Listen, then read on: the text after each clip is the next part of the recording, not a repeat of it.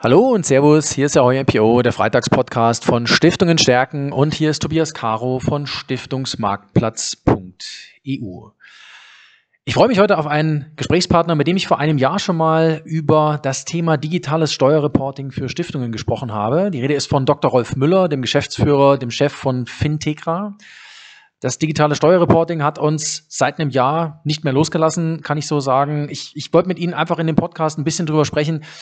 Wie haben Sie so das erste Jahr digitales Steuerreporting im Stiftungsbereich, ähm, wie haben Sie es hinter sich gebracht? Was sind die Erfahrungswerte? Wie viele Stiftungen nutzen das inzwischen? Geben Sie uns doch mal ein kleines Update dazu. Ja, Caro, grüß Sie. Ja, es ist unglaublich, wie schnell ein Jahr vergeht. Wahnsinn. Ja, wir sind ja mit einem neuen Thema in den Markt gegangen, mit äh, dieser automatisierten Wertpapierbuchhaltung und äh, wie es immer so ist, es braucht etwas Zeit. Äh, aber mittlerweile... Wir merken, das Thema kommt an in der Stiftungslandschaft. Wir haben heute etwa so fünfundzwanzig bis dreißig Stiftungen, also mittlere, große Stiftungen, die jetzt dann ihre Depots von uns verbuchen lassen, mit einer stark, starken, stark wachsenden Tendenz. Und was ich eben auch ganz spannend und erfreulich finde, das Thema schweigt sich rum, wie man so schön in Nürnberg bei uns sagt. Also alles gut. Das heißt, ähm, woran liegt das, dass sich das so ein bisschen rumspricht, sage ich mal? Ist es wirklich dieser, dieser Nutzen, den das Tool hat? Sagen Sie uns da noch mal ein bisschen was zu, äh, dazu. Was, was kriegt eine Stiftung, wenn sie dieses digitale Steuerreporting von Fintegra nutzt? Ähm, wo liegt der Benefit? Warum die Stiftungen das weiter ähm, tragen, das müssten es die Stiftungen eigentlich selbst fragen. Äh, und äh, natürlich ist es so, dass die Stiftungen dann realisieren, dass jetzt dann die tradierten ähm, Abarbeitungsprozesse, also Belege in die Hand nehmen, äh, zweimal, dreimal, viermal in die Hand nehmen, äh, dann auch bei den Stiftungen zunehmend äh, hinterfragt werden. Das begann, denke ich, bei den Unternehmen offen gesagt schon etwas früher, aber mittlerweile ist es auch bei den Stiftungen so, äh, dass da natürlich immer mehr auf die Kosten geschaut wird, dass einfach gefragt wird, Mensch, muss ich das tatsächlich so machen? Gibt es da keine bessere automatisierte Lösung?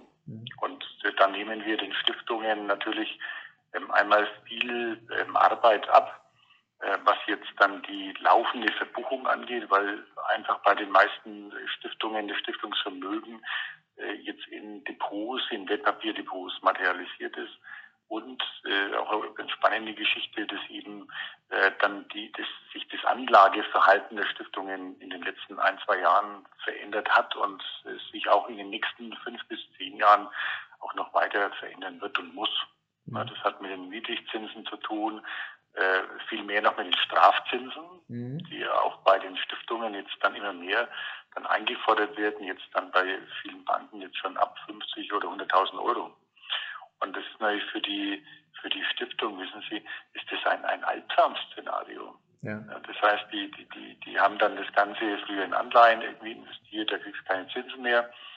Jetzt halten sie zunehmend dann irgendwie Liquidität. Darauf müssen es dann irgendwie Strafzinsen zahlen. Das heißt, die müssen, um dann überhaupt noch Rendite erwirtschaften zu können, immer mehr in, in, in Aktien und äh, dann in, ich sag mal, spekulativere, also riskantere Anlagen reingehen.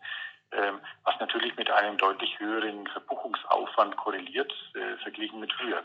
Ja. Und da ähm, leistet unser Produkt natürlich gute Dienste. Und was wir vom Markt her merken, und deswegen, glaube ich, äh, schweigt sich das Thema auch sehr schön und sehr gut im Markt gerade rum bei uns, ist es eben diese Zusatznotwendigkeiten, die eine Stiftung hat, also stille Reserve, Umschichtungsergebnis, Behaltenachweis für Kapitalertragssteuer, Management, mhm.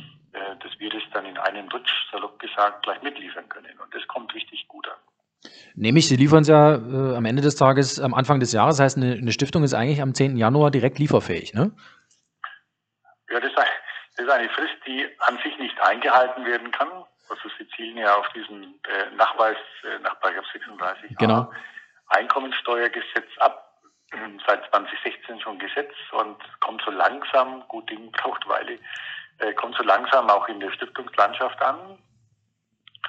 Und äh, das ist eine Frist, die Sie normalerweise gar nicht einhalten können. Mhm. Na, das heißt also, du musst bis zum zehnten Januar des Folgejahres fürs abgelaufene Jahr berichten, Ähm, ob du Kapitalertragssteuer äh, nachzahlen musst, äh, weil eben zu un Recht Kapitalertragssteuer nicht erhoben wurde, ja. weil sie eben möglicherweise dann auf die Dividendentitel, die sie im ähm, Portfolio haben, äh, dann Ausschüttungen vereinnahmt haben, aber die Aktien nicht lang genug gehalten haben. Mhm. Blöd.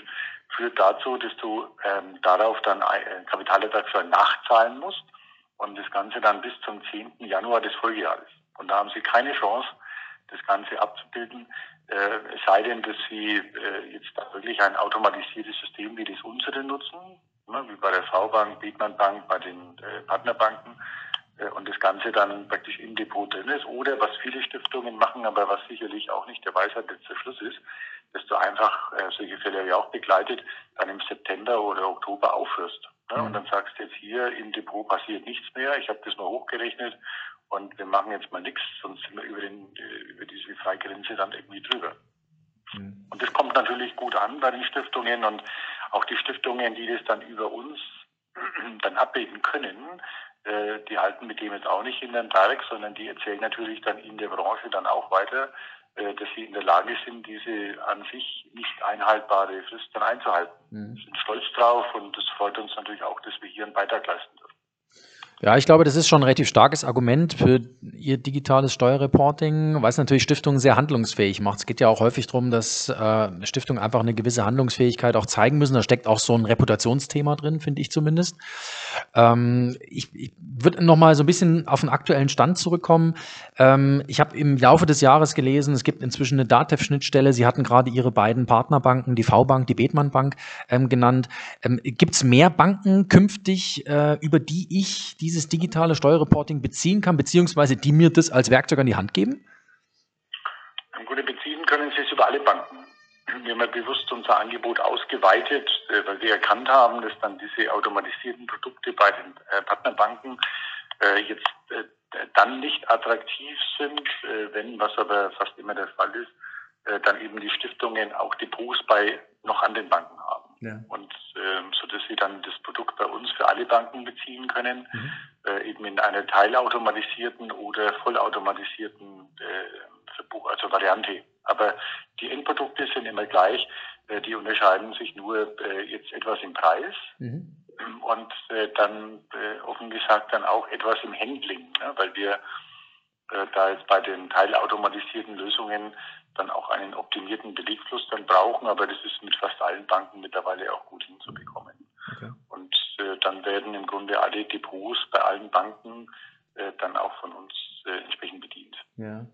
Wenn ich auf Ihre Website äh, w w w punkt fintegra punkt de schaue, ähm, dann finde ich dort das Reporting als Stiftung unter betrieblichem Reporting. Ähm, das brachte mich so ein bisschen zu der Frage, weil auch momentan in der Stiftungsrechtsreform dieses, dieses Stichwort Business Judgment Rule diskutiert wird, beziehungsweise wenn das neue Stiftungsrecht kommt, dann steht das, wird das da drin stehen. Müssen Stiftungsverantwortliche künftig ein bisschen mehr wie ein ordentlicher Kaufmann agieren in ihrer Stiftung? Ja, ich denke wahrscheinlich schon, klar. Also ähm, natürlich, wenn Sie auch über die schon angesprochene Kapitalertragssteuer-Thematik nachdenken, mhm. dann ist es natürlich so, dass jetzt dann auch die die die Einhaltung, also Compliance, Business Judgment Rules und so weiter, ordentlicher, gewissenhafter Geschäftsführer steckt da dahinter, mhm. also aus dem Aktiengesetz kommend, dass Sie natürlich dann auch sicherstellen müssen, dass dann durch entsprechende Strukturen, durch entsprechende Prozeduren mhm. dann auch sichergestellt ist, innerhalb der Stiftung, dass dann die gesetzlichen Vorgaben eingehalten werden. Klar. Und jetzt eben nicht nur, dass der Jahresabschluss dann irgendwie erstellt wird, dass die Stiftungsvorgaben äh, dann auch eingehalten werden. Das hast du ja alles einigermaßen auf dem Schirm mit stolzen Rücklagen und so weiter. Aber natürlich auch, äh, dass eben dann äh, Tax Compliance, wenn Sie so wollen, dann auch diese Dinge eingehalten werden. Und da leistet unser Tool natürlich wahnsinnig hilfreiche Dienste. Weil wenn Sie das dann etabliert haben, dann können Sie natürlich auch dann äh, nach außen dokumentieren, äh, dass dann durch das System dann auch diese Dinge dann abgedeckt sind und dann eben seit Dezember letzten Jahres dann auch mit äh, einer technisch geprüften Schnittstelle von der DATEV, mhm. was natürlich dann auch wieder die Akzeptanz nochmal deutlich erhöht hat. Ja. Ähm, jetzt haben Sie gerade gesagt, ähm, äh, am Anfang des Gesprächs, dass ähm, im Moment größere Stiftungen das Ganze nutzen. Das, was Sie jetzt gerade eben gesagt haben, spricht für mich dafür, dass das eigentlich alle dreiundzwanzigtausend Stiftungen machen müssen. Ne? Das ist ja richtig. Ähm, wenn ich mir jetzt überlege, dass das alle Stiftungen machen müssen, also auch die kleineren, ähm, können die dieses Tool auch nutzen? Können kleinere Stiftungen das Tool ganz normal nutzen wie eine mittlere oder eine mittelgroße oder eine große Stiftung auch? Ja, natürlich. Am Ende hängt die, die Sinnhaftigkeit unseres Produktes für die Stiftung äh, von der, von der Struktur der Stiftung ab und natürlich auch offen gesagt von der Struktur der Depots äh, bei den Stiftungen. Mhm. Und äh, da gibt es natürlich in der Praxis dreiundzwanzigtausend verschiedene Spielarten, wenn ich die Zahl aufgreife, dass die Sie gerade genannt hatten, ja, von den Stiftungen insgesamt. Ähm, und da ist es natürlich so, wenn Sie jetzt dann äh, ein kleineres Stiftungsvermögen haben, dann einen Stiftungsfonds drin haben, äh, dann ähm, hat unser, äh, unser Produkt jetzt nicht die Attraktivität. Das können Sie schon auch machen, mhm. äh, ist aber aus Stiftungssicht äh, jetzt nicht, nicht zwingend sinnvoll. Ja. Ähm, aber einer gewissen Komplexität, wenn Sie äh, dann äh, gewisses, etwas größeres Stiftungsvermögen haben, wenn Sie das dann auch in den Depots etwas strukturierter anlegen, was natürlich offen gesagt äh, jetzt, was die, die Erträge angeht in den Depots, was auch die Kostenoptimierung angeht, mhm. äh, was man so mitbekommt, jetzt äh, durchaus äh, auch, auch sinnvoll sein kann. Ich muss jetzt vorsichtig formulieren. äh, wer weiß, wer uns jetzt heute oder irgendwann mal zuhört. Und nein, äh, aber es ist natürlich so, dass ähm, schon ähm, jetzt eine komplexere Strukturierung auch der Depots ähm, jetzt aus Stiftungssicht dann Sinn macht. Und dann ist die Nutzung unseres Tools fast zwingend. Mhm. Weil dann brauchen Sie dann wiederum für die Abbildung, Verbuchung, Bilanzierung, Umschichtungsergebnis, sechsunddreißig a, Kapitalerhalt, stille Reserve und so weiter. Da brauchen Sie so viele Informationen in einer speziell aufgearbeiteten Form, dass Sie das auch nur abbilden können, wenn Sie das entweder teuer einkaufen extern, mhm. Steuerberater und Co., oder wenn Sie halt dann einen eigenen Apparat aufbauen. Und das lohnt sich jetzt für diese Themen jetzt wirklich nur ab einer gewissen Größenordnung. Und selbst da ist es so, dass die, auch die größeren Stiftungen dann sagen, Mensch, Mekobay wird man woanders wieder sagen, äh, bevor wir uns da jetzt irgendwie an den Abturnen und Abquälen und abhängig machen dann von einzelnen Personen in der Stiftungsverwaltung und so weiter, lass uns das lieber einkaufen und wir konzentrieren uns auf die Verwirklichung unserer eigentlichen Aufgabenstellungen, nämlich der Verwirklichung des Stiftungszwecks. Mhm. Also ist letzten Endes, wenn ich es für mich zusammenfasse, ähm, Ihr digitales Steuerreporting ein, ein Tool, das Stiftungen enabled, die Stiftungspraxis zu professionalisieren, äh, lieber äh, Doktor Müller. Ich, ich danke Ihnen sehr, dass wir einfach nochmal so ein Update von Ihnen heute bekommen haben.